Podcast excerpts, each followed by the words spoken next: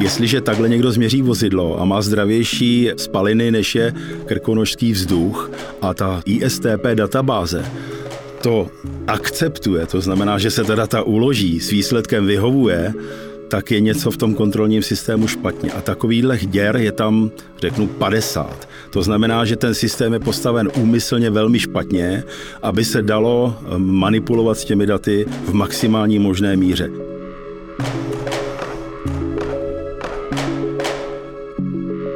Podstatě žádná účinná kontrola v tuto chvíli není. My jsme získali nějaká data od ministerstva dopravy eh, ohledně toho, jak vykonává státní odborný dozor, to znamená, že kontroluje nějaké prohřešky těch stanic, že tam přijde na kontrolu. Ukázalo se, že v těch kontrolách se spíš kontrolují nějaké formální pochybení, ale ne jako věcné nesprávnosti, která jsou vidět na druhé straně z těch dat z toho ISTP, což je informační systém technických prohlídek, tak tam je vidět, že tam prostě dochází k zásadním excesům ve velkém měřítku. Tam až, řekněme, třeba polovina těch měření vlastně není v souladu s tou metodikou, kterou ministerstvo vydává ale ministerstvo toto nekontroluje. Právě ministerstvo si zadalo analýzu toho, jestli ta data ukazují nějaké problémy nebo ne, a to je právě ta analýza, kterou ministerstvo nechce zveřejnit. Posloucháte březnové vydání podcastu 106 od protikorupční organizace Transparency International. Dnes se zaměříme na technické prohlídky a měření emisí u aut v Česku. V čem jsou problematické? Ze studia Karlín On Air vás zdraví Martina Foldinová.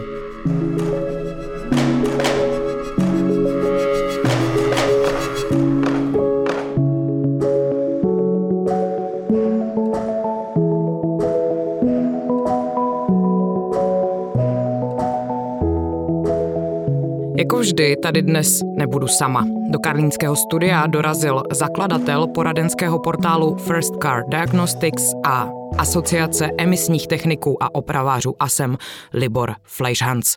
Hezký den. Dobrý den. A dnešním druhým hostem je právník z Transparency International Jan Dupák. Honzo, vítej, ahoj. Ahoj. Provozovatelé motorových vozidel musí každé dva roky na technickou prohlídku. Pánové, jak má vypadat správná technická prohlídka? Tak správná technická prohlídka by měla říci majiteli to, v jakém stavu má vozidlo. To znamená, jestli je schopno brzdit, jestli je schopno těch úkonů na silnici, co má. To znamená, do toho patří i životní prostředí, že by nemělo to vozidlo poškozovat ani nějakou vytékající kapalinou, ale ani těmi emisemi, které jdou z výfuku, tak eh, že by mělo vyhovovat. To znamená, to se kontroluje tam. V Česku rozlišujeme stanice technických kontrol STK a stanice měření emisí SME mohou fungovat společně i samostatně, tak eh, jaké jsou mezi nimi rozdíly, kdo je vlastně třeba může provozovat? Takže stanice technické kontroly a stanice měření emisí byly od začátku rozděleny už principiálně, protože ty stanice technické kontroly začínaly na kontrolních linkách, které měly hluboké kanály na kontrolu podvozku. To znamená, že mezi koly byla jáma a v té jámě do ní si vlezl ten mechanik a koukal se ze spora na ty brzdy a na to řízení a měřil vůle a podobné věci, kontroloval prostě spodek vozidla. To měření emisí spočívá v měření emisí, kde když někdo přijede například s přestavbou na LPG, to znamená, že má jezdí na propan-butan, tak propan-butan je těžší vzduchu, to znamená, že kdyby přijel na tu linku a neměl předtím zkontrolovány emise a měl nějakou netěsnost na systému, tak ta netěsnost na systému by způsobila, že by se ta jáma naplnila právě tím letím výbušným plynem a pak stačí škrtnout od boty, kdyby třeba šel tam někdo ze schodů a škrtnul nějakým tím vokovaným, vokovanou botou o beton a vyšla jiskra, tak eh, celá budova by explodovala. To znamená, že to muselo být technicky rozděleno, tak proto stát tenkrát tenkrát šel vstříc eh, malým podnikatelům, zejména teda na venkově, a zakládaly se ty stanice měření emisí u autoservisů. A tím, že byli u autoservisů, tak stát měl tehdy dobrý nápad zřídit nejenom měření emisí u autoservisů, ale autoservis měl povinnost, že když měřil špatné emise, to znamená viděl tu závadu na tom autě, že to auto má špatné emise, že ho zároveň i opraví. A takhle to vzniklo, že ty linky byly vlastně zvlášť a vlastně nesměli měřit emise ale stát tenkrát měl snahu podpořit ty drobné řemeslníky a v rámci lokálního rozvoje umístil tedy ty stanice do těch eh, servisů. A bylo jich tehdy mnohem víc, než je těch kontrolních linek, protože je schvaloval prakticky bez nějaké regulace, kdežto ty STKčka dostali do zákona regulaci jejich počtu, protože to byly velké obří vlastně linky a je to taková jakoby velká budova prostě, kterou proudí ty vozidla, kde jsou kontrolovány ve velkém počtu.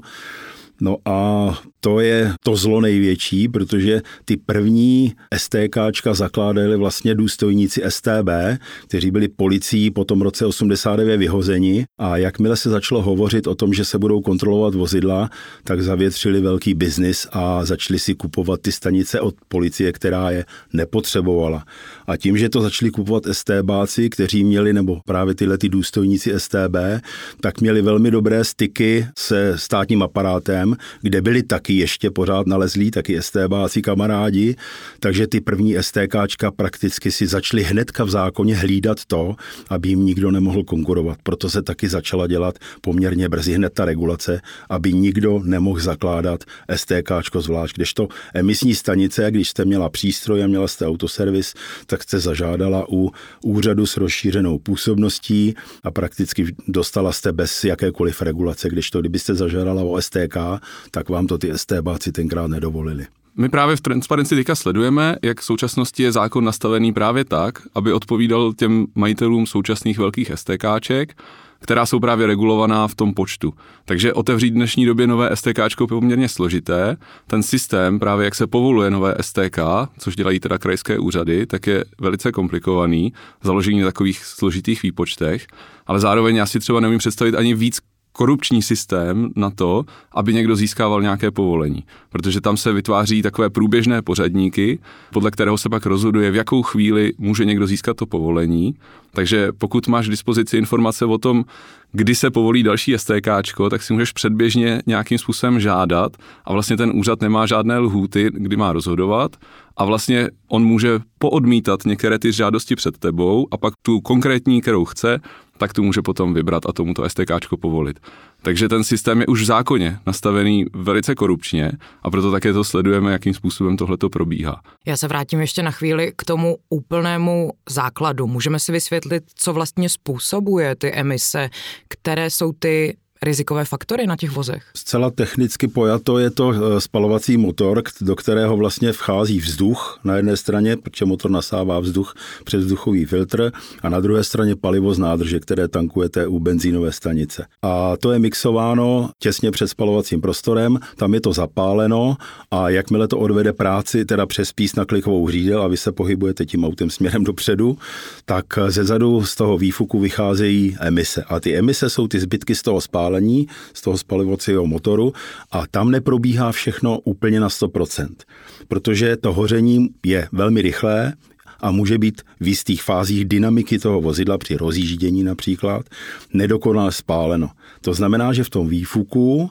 jsou od jisté doby katalyzátory a kyslíkové senzory, které měří přebytek kyslíku, jestli jak byla spálená ta směs, jestli bylo akurátně dodáno paliva k tomu vzduchu, protože to hoří v jistém směšovacím poměru, protože když budete mít příliš bohatou směs, příliš mnoho paliva, pak to auto ani nepojede, ten motor nemusí jít ani nastartovat a naopak, když vám bude chybět palivo, tak ten motor bude mít vynechávky a zase bude mít jedovaté splodiny.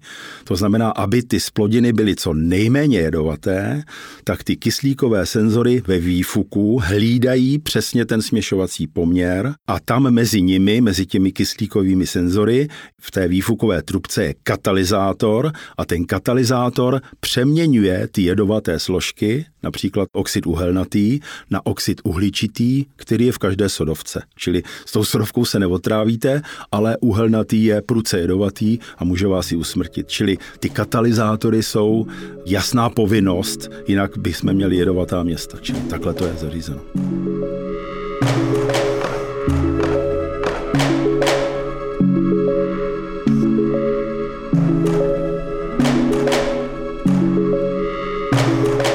výsledky emisních testů, které se musí tedy pravidelně dělat, se prý často manipuluje. Tak jaké můžou být vlastně praktiky u takových nekalostí u emisních testů? Já nechám pana Flažance přesně popsat, jak to technicky probíhá, ale právě bych řekl, že u těch měření emisí, tak právě z dat, která jsou k dispozici, tak vyplývá, že ve velkém dochází k nějakému manipulování s těmi průběhy těch testů tak, aby právě auta vyhovovala, i když třeba na to by neměla nárok, protože třeba produkují nějaké ty spoludiny, které by neměly produkovat. Takže tady se ukazuje právě nějaký ten rozměr velkého systémového problému, který ukazuje, že právě to měření emisí zřejmě neprobíhá takovým způsobem, jakým má probíhat, protože zřejmě není vlastně v Česku možné zjistit, nebo nezjišťuje se, ani není zájem zjišťovat, jakým způsobem ta auta vlastně fungují nebo nefungují. A teď ty konkrétní praktiky. Těch konkrétních praktik jsou prakticky desítky. Prvním je, což se prokázalo u soudu, že se i v programu, kdy se naměří emise a ty jsou nevyhovující, tak se dá přepsat ta hodnota vyloženě na, na klávesnici počítače. Umožňoval to program Dekra emise 2013, kde se několik let vlastně nechalo přepisovat libovolně kýmkoliv ta data na vyhovující. To znamená, že jste změřila vozidlo, to mělo nevyhovující emise a mohla jste použít tenhle ten program, který funguje na valné většině emisních stanic, tím, že jste si na klávesnici vlastně přepsala sama eh, ty emise na dobré. To znamená, to byl první stupeň. Druhý stupeň je, že se může ten analyzátor ošálit libovolným způsobem. Těch způsobů jsou desítky, nechci je tady úplně technicky do detailu vymenovávat, abych nenapověděl někomu, že ty věci dělat nemá, ale v podstatě ta databáze ISTP, což je databáze Ministerstva dopravy, která sbírá elektronicky tato data ze všech stanic měření emisí a schromažďuje je v počítači u sebe na serveru, tak když si je vyžádáte podle paragrafu 106 a dáte si je seřadit právě podle těch složek těch plynů, tak zjistíte, že některé stanice tu sondu do toho výfuku vůbec nedávají, že mají, že mají například ve výfuku víc kyslíku, než je v krkonoších někde a na zdravém vzduchu. Takže jestliže takhle někdo změří vozidlo a má zdravější spaliny, než je krkonožský vzduch a ta ISTP databáze, to akceptuje, to znamená, že se ta data uloží, s výsledkem vyhovuje, tak je něco v tom kontrolním systému špatně. A takovýhle děr je tam, řeknu, 50. To znamená, že ten systém je postaven úmyslně velmi špatně, aby se dalo eh, manipulovat s těmi daty v maximální možné míře. A je to proto, protože eh, vlastně měření emisí je jediná služba prakticky na světě, kterou čím hůř ji odvede ten ten subjekt, který provádí to měření emisí, tím je spokojenější zákazník. To znamená, kdyby vám někdo udělal blbý kafe, tak budete protestovat, protože to kafe je blbý, ale když vám někdo blbě změří emise a vy výjdete, přestože máte jedovaté auto, tak vy budete ráda, protože byste jinak musela jet do opravny, to auto nechat opravit, bude vás to stát peníze a takhle, když eh, ten emisní technik najde dvě stovky v popelníku, tak si řekne, aha, on na mě myslí, tak ty emise pak přepíše na té klávesnici v tom programu Dekra, nebo může přepsat v tom programu Dekra a prakticky vy výjdete, přestože máte jedovaté auto. Takže výhoda toho nefunkčního systému je vlastně na obě strany, jak pro toho zákazníka, tak pro toho člověka, který manipuluje tím autem. Jak je to možné v roce 2023? Právě ten systém vypadá takovým způsobem, že když jdeš na měření emisí na tu technickou kontrolu, tak vlastně každý, kdo má auto, tak doufá, že projde a vlastně je mu trochu jedno, jestli většině lidem bych řekl, že je jedno, jestli to auto je skutečně je v pořádku nebo není v pořádku. Prostě musí mít zákon to razítko a proto tam na ty testy jezdí, jinak by tam spousta lidí samozřejmě nejezdila. To, že právě je daná ta povinnost, eh, tak to je dané zákonem, vychází to samozřejmě z evropských předpisů, ale také z toho, z nějakých zásad, že ta auta by měla být bezpečná a neohrožovat životní prostředí a zdraví lidí, což eh, u těch emisí, tak to ohrožení zdraví je významné, takže proto jsou předpisy na to, aby se něco takového nedělo. Takže každý musí vlastně každé dva roky jezdit se svým autem na tyhle ty kontroly No a právě, že ten zákon je nastavený takovým způsobem, aby právě to podporovalo to současné prostředí, kde je zakonzervováno právě vlastnictví těch současných stanic, kde právě ti lidé, kteří vlastní ty stanice nebo ty vlivové skupiny, ty největší firmy, které na tom trhu působí, tak eh, samozřejmě dělají všechno pro to, aby udrželi ten zákon zákon číslo 56 2001 sbírky, který je pro tohle rozhodující, aby ho udrželi takovým způsobem, aby vyhovoval jejich zájmu, aby oni si udrželi tu svoji pozici na trhu a potom vlastně se z těch STKček a stanic měření emisí stala taková výrobná na peníze na ty kontrolní protokoly, kdy vlastně tam jezdí hromady těch zákazníků, kteří chtějí zaplatit 1500, 2000 za ty kontrolní protokoly a chtějí vždycky projít. Takže vlastně tam funguje takovýhle systém, který podle mě není vůbec v pořádku, protože, jak bylo zmíněno, všichni mají zájem na tom, aby prošli, aniž by byly skutečně změřeny ty emise. Já bych tomu chtěl dodat tu věc ještě, že oni si vytvořili takzvanou skupinu odborné veřejnosti, ty velké firmy, ty společnosti, které v tom mají praktický monopol. A ta skupina odborné veřejnosti prakticky napovídá těm ministerským úředníkům, jak by měl vypadat předpis a jak by měly vypadat zákony v té skupině, na výjimku až na mě, tak byli samý majitele těchto skupin, nebo prostě to byli, to byli vlastně majitele těch, těch obchodníků nebo těch obchodních eh, společností, které mají ten největší biznis vlastně v, tom, v té technické kontrole. A oni od roku 2000 až po dnes neustále tu metodiku čím dál víc kastrují. To znamená, oni zbavují těch účinných metod a těch účinných měření a postupů, aby to auto vycházelo, protože uh, oni dneska STK, jak je mají postavené u těch větších měst blízko sebe, ty STKčka, tak potřebují, aby odtahli zákazníky od konkurence. Například v Žadci, kde koupila společnost Dekra stanici technické kontroly, tak se stalo to, že oni měli kvótu vyhozených vozidel někde okolo nějakých 5%. To znamená 5% jich nevyhovovalo. A od té doby, co to koupila ta Dekra, tak ní za A začalo jezdit víc zákazníků, ale proto, protože oni vyhazovali daleko méně vozidel. A to je statisticky prokazatelné v těch datech ISTP, které ministerstvo dopravy nechce zveřejnit.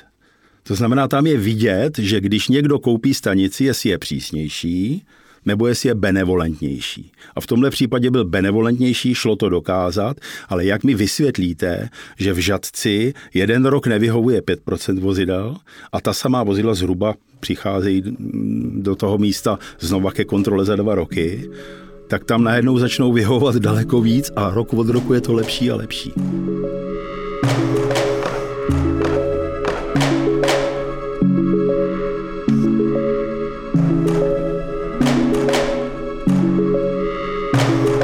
A co tedy s tím? Jaké je to řešení? Jak eh, způsobit tu funkčnost těch technických prohlídek? K tomu bych mohl navrhnout věc, kterou navrhujeme už nějakých 15 let a je to motivace, vlastně kde mají motivaci dnešní majitelé těch velkých STK řetězců? V tom, aby ta vozidla vyhovovala.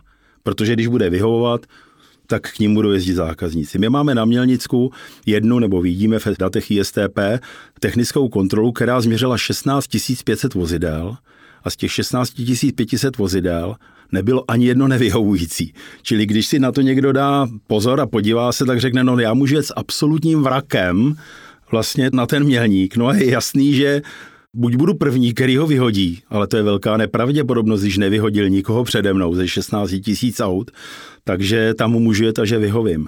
Tak bych převrátil tu motivaci na neopravovat a falšovat výsledky, což je teď, naopravovat a to můžete jedině tehdy, když zrušíte regulaci těch STK linek, která se dneska díky uh, poslanci Martinu Kolovratníkovi dostala do zákona, že musí být průjezdní a že musí být nejkratší 26 metrů, což u autoservisu nikdo nemá nějakou linku dlouhou 26 metrů, každý má dílnu, kam se vejde auto 2, 3, 5 vedle sebe na hevery, ale nemá linku a průjezdní. Průjezdní autoservis jsem ještě neviděl.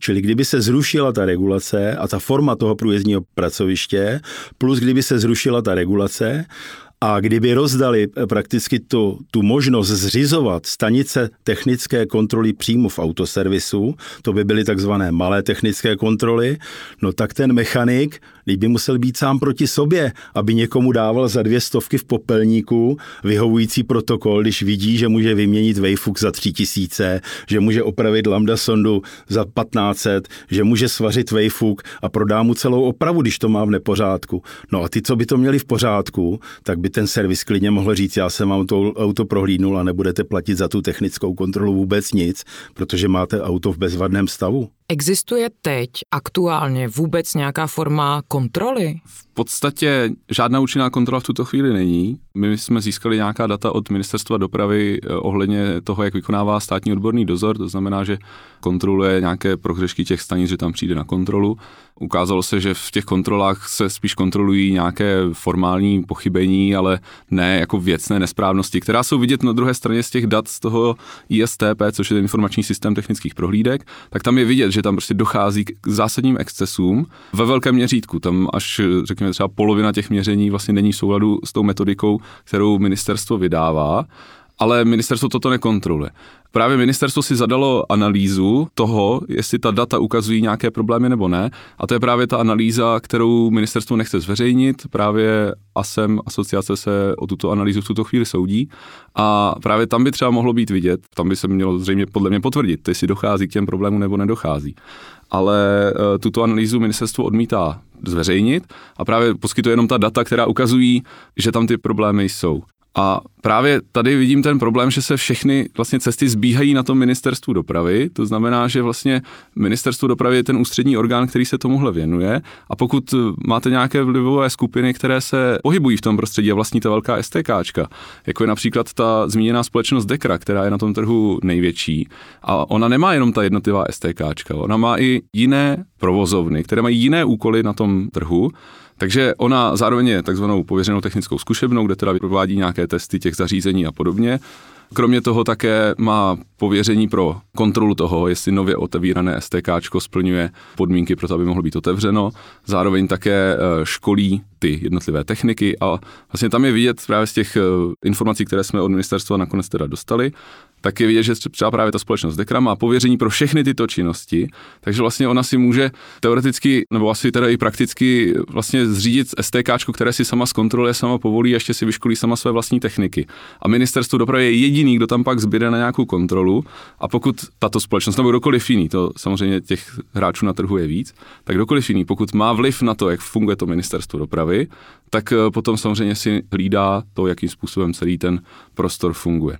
A tohle se pak projevuje třeba právě i v těch zákonech, kde jak byla zmíněna třeba ta linka na těch minimálně 26 metrů, tak to je zase z pohledu právníka jako vtipný příklad, kdy délka té linky je v zákoně, ale šířka je už ve vyhlášce. Ta délka té linky, tak se tam dostala až ve sněmovně právě na návrh poslance Kolovratníka, který právě navrhl, že by to tak mělo být. A takovýhle návrhů, kterých lítá do tohoto zákona a jak se s tím zákonem pracuje ve sněmovně, tak to je vidět i v těch zápisech, kdy to je třeba navzdory ministerstvu dopravy a různě tam působí tyhle ty skupiny a dělají si vlastně s tím zákonem trochu, co chtějí a tak je to pak podle toho ten zákon vypadá.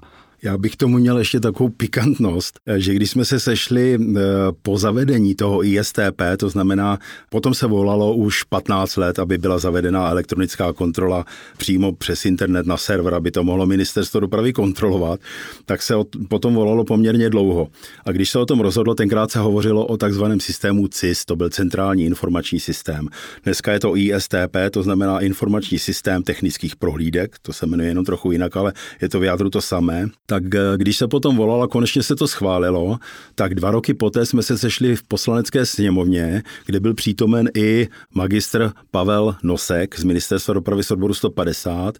A když jsem mu tam položil dotaz, jestli ta data vlastně zpracovávají a dělají z toho analýzy, jestli se dějou nějaký podvody nebo z těch dat musí vylíst nějaká analýza, eh, jak vypadají emise v České republice, tak on řekl, že nespracovávají.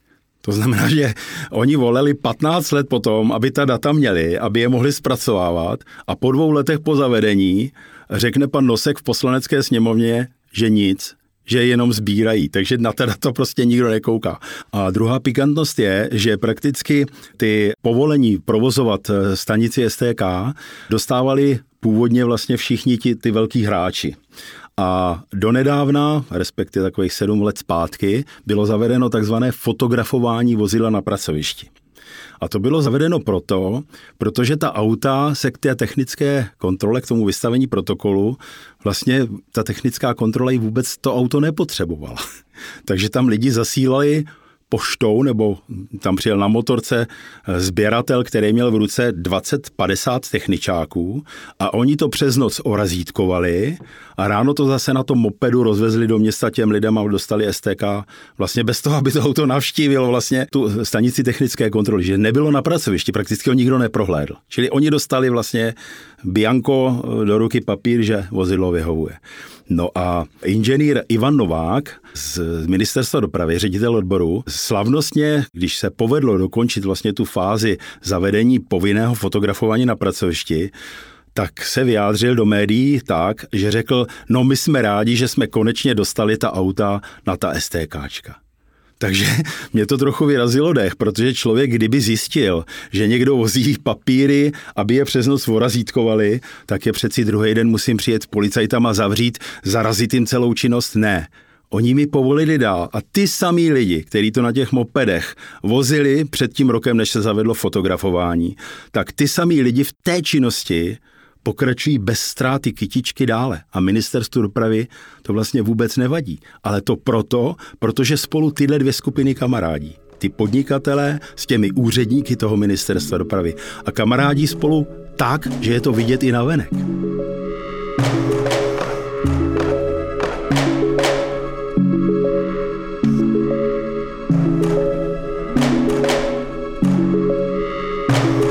Honzo, jaká konkrétní doporučení pro změnu české legislativy můžeš za transparenci říct, pokud jsou nějaká taková? No za mě by stačilo začít dělat něco s tou současnou situací, kde je vidět, že to vlastně nikoho nezajímá. Tam eh, myslím si, že to ovládá úzká skupina lidí nebo vlivových skupin, která ovládá celý ten proces právě přes to ministerstvo dopravy, které vlastně ovládá pak všechno pod sebou v tom celém procesu.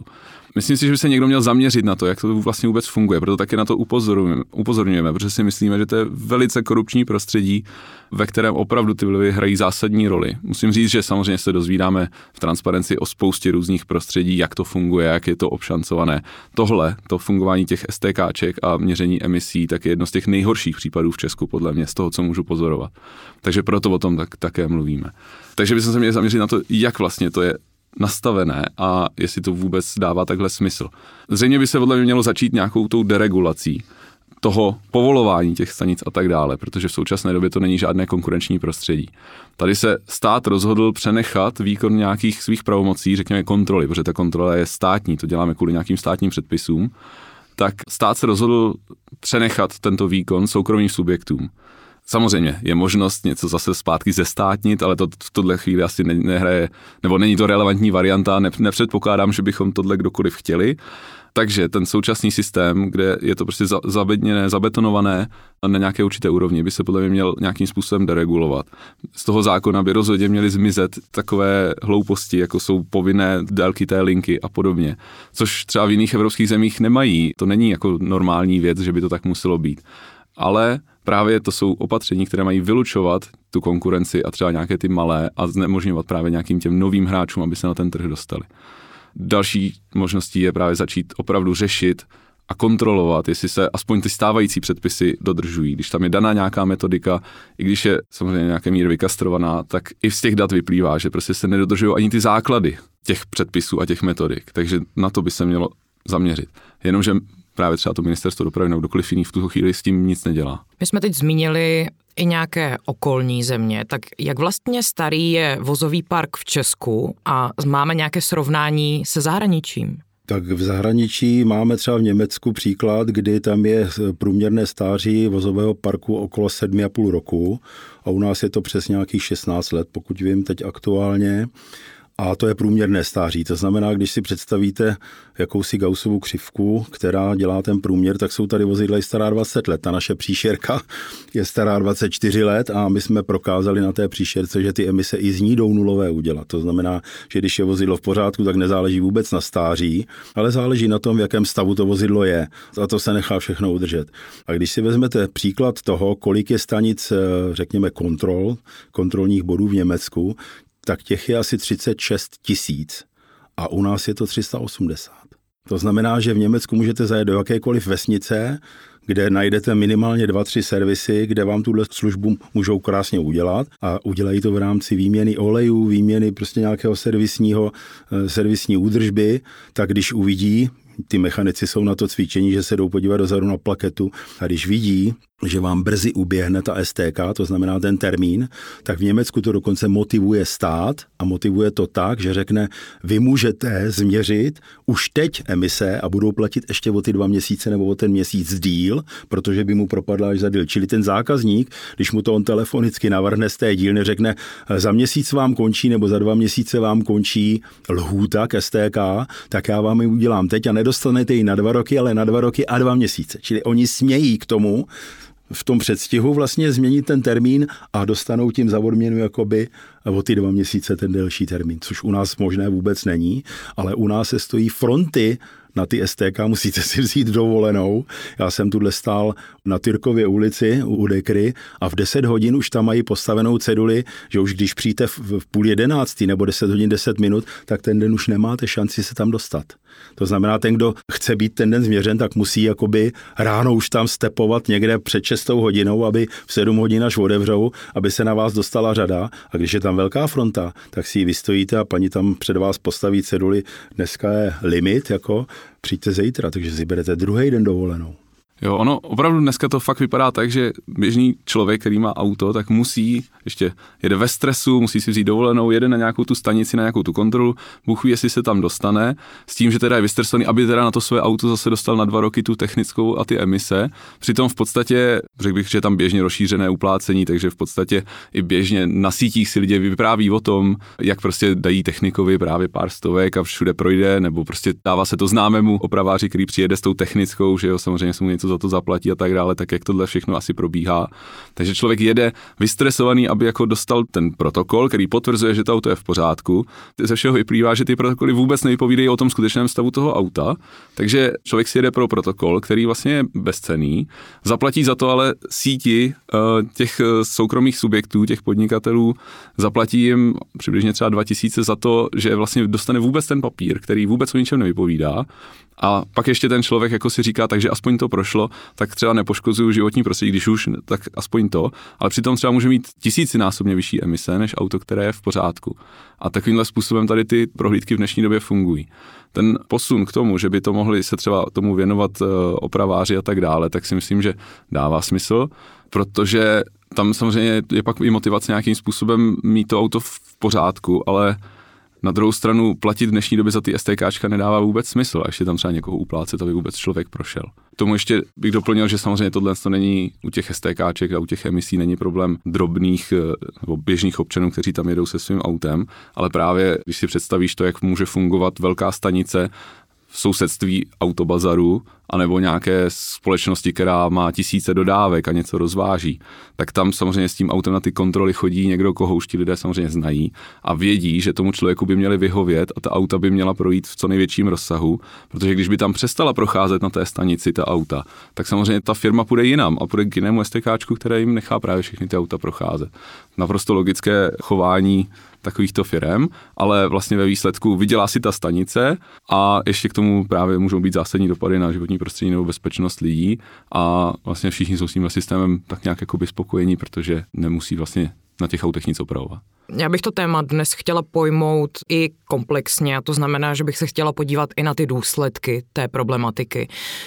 Jak je to třeba s nehodami, právě které jsou způsobené na základě špatného stavu vozidel? Tomu má jistě podklady policie, protože nedávno, uh, myslím, že to byl redaktor Samko České televize, že dokládal, že je právě při havárii zjištěn, uh, nebo původem té, té havárie, že byl technický stav vozidla. A když si to dáte dohromady s tím, jak ta auta vycházejí, že třeba z těch 16 tisíc není nevyhovující jediné vozidlo a policie mluví o nějakých 20, 15, 20 procentech, že za to může technický stav vozidla, pak je někde chyba.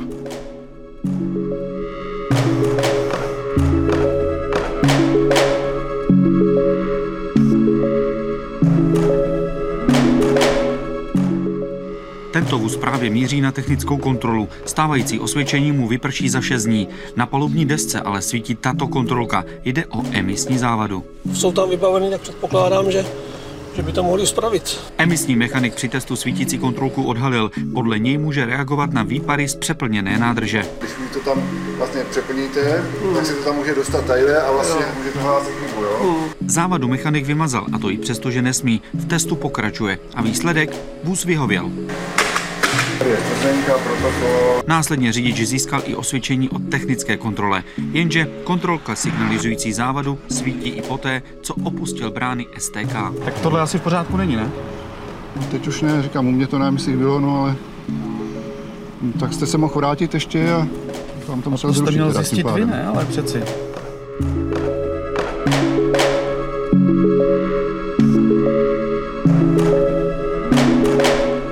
Jsou právě hezké ty reportáže, právě třeba České televize, kde samozřejmě se dá zajet s kamerou na tu technickou a tam teda s nějakým autem, které viditelně nemůže projít. To jsou prostě viditelné naprosté závady a ona procházejí.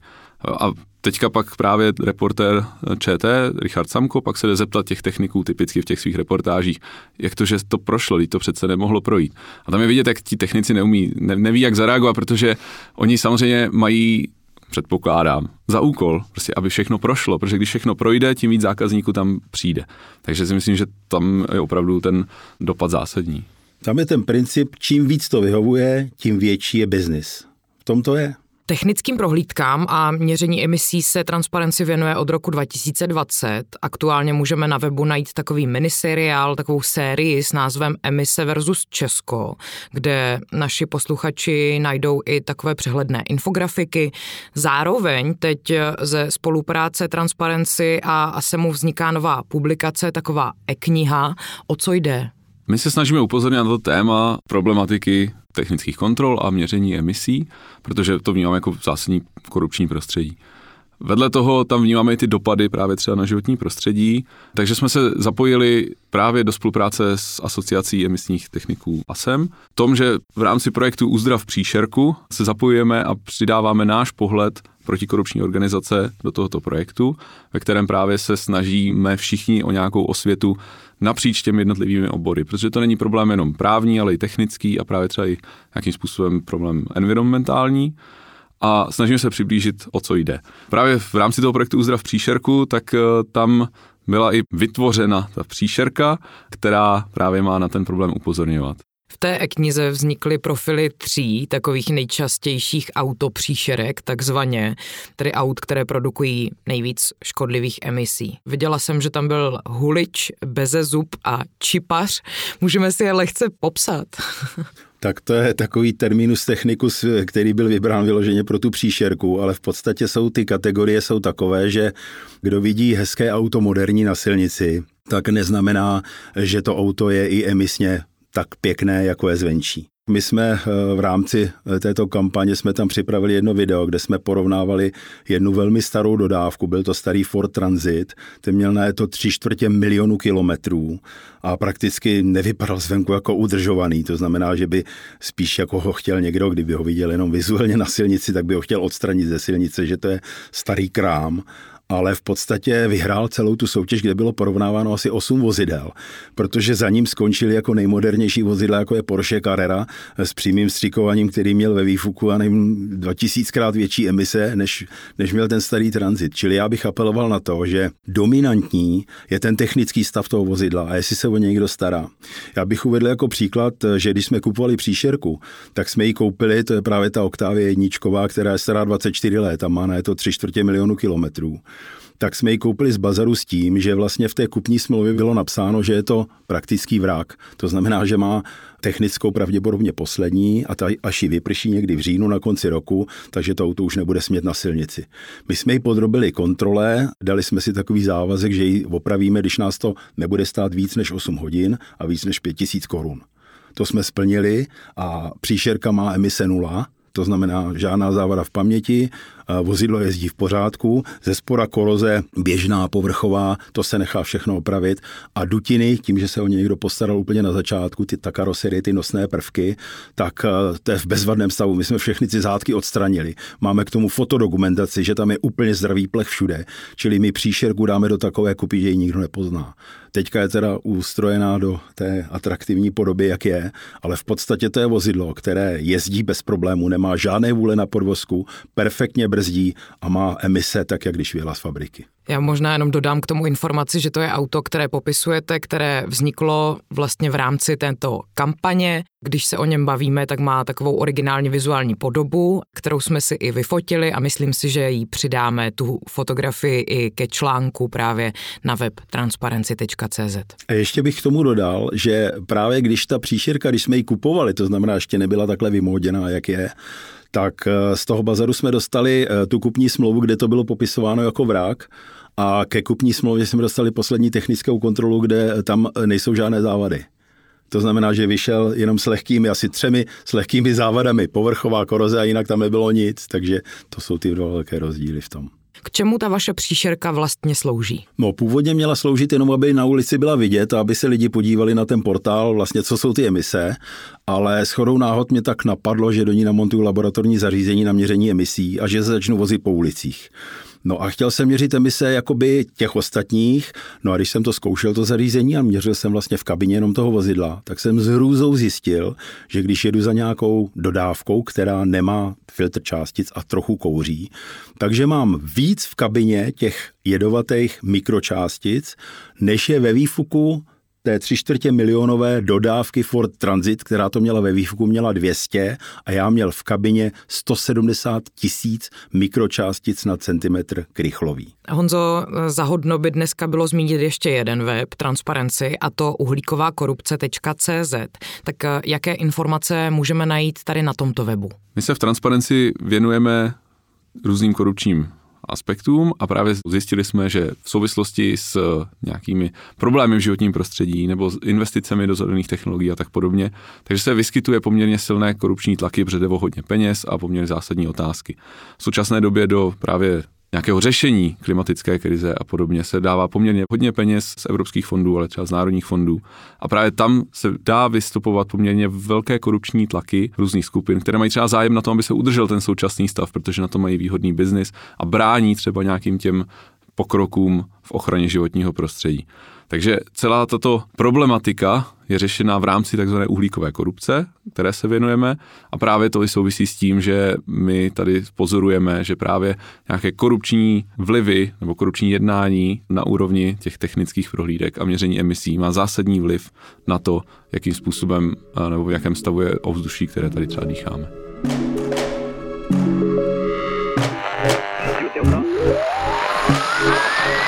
Zdravím vás, děvčata a chlapci, ne, teďka se vám to nepřeplo do divadla, 106 bude za chvíli zase pokračovat. Já jsem vám chtěl jenom říct, že transparenci poslouchám už nějakou dobu a líbí se mi, co dělají.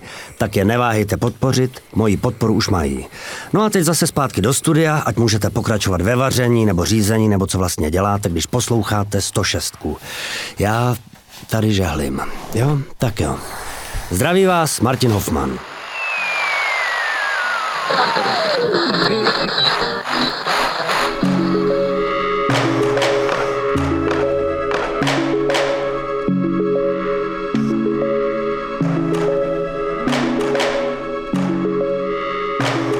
Každý díl 106 ukončujeme takovým odlehčeným dotazem, dnes tomu nebude jinak. Napadne vás nějaká konkrétní úsměvná historka, kterou můžeme spojit eh, třeba přímo s technickou kontrolou? No tak úsměvných historek je tam spousty, eh, ale v podstatě se jedná o to, že ministerstvu dopravy dávají příklad na Slovensku, že jsou ty kontroly lépe zabezpečeny kamerovým systémem. To znamená, že kamera, není to fotografování na pracovišti, jako je v České republice, ale tam běží kamera non-stop. To znamená, jakmile otevře STK, tak je vidět všechno, co se děje s tím autem, jak to ten technik obchází, co kontroluje a podobně. A je to i na měření emisí. To znamená, běží kamera a je vidět, že ty emise vlastně měří na tom vozidle.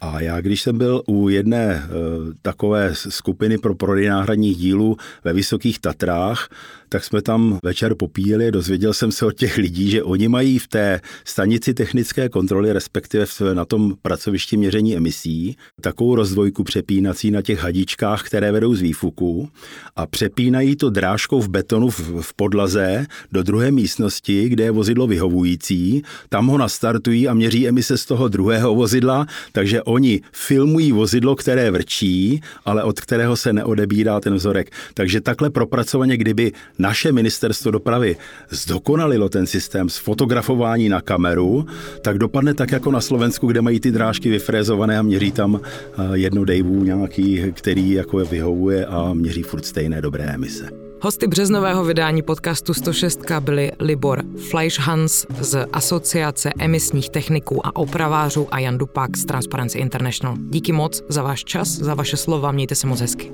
Také děkuji. Děkuji, naschánou. A na závěr si pojďme ještě ve stručnosti připomenout ty nejdůležitější výstupy Transparency za poslední měsíc, které najdete na našich sociálních sítích a taky na stránkách transparency.cz.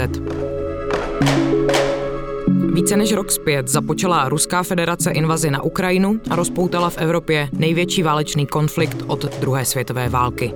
V této souvislosti přináší Česká Transparency rozhovor s ředitelem ukrajinské kanceláře Transparency Andriem Borovikem.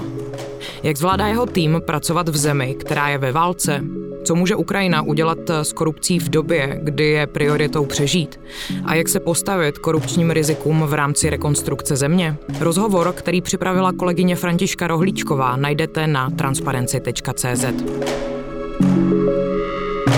Transparenci se otevřeným dopisem obrátila na předsedu vlády Petra Fialu s výzvou k odvolání ministra spravedlnosti Pavla Blaška. Důvodem je setrvalý střed zájmu šéfa rezortu spravedlnosti a zejména jeho aktivní vměšování se do živé kauzy, která se týká brněnského případu kupčení s městskými byty. O kauze informují novináři ze serveru Seznam zprávy. Figurují v ní členové místní stranické buňky ODS a také sám ministr Blažek a to v roli prověřovaného. Výzvu najdete online na webu Transparency. A to bylo pro dnešní vydání 106 už úplně vše. Můžete nás odebírat ve všech oblíbených podcastových platformách, kde nás také můžete ohodnotit. A pokud nás budete chtít podpořit finančně, můžete tak udělat jednorázovým či pravidelným darem. Veškeré informace najdete na webu transparency.cz. Od mikrofonu ze studia Karlín On Air se loučí Martina Foldenová.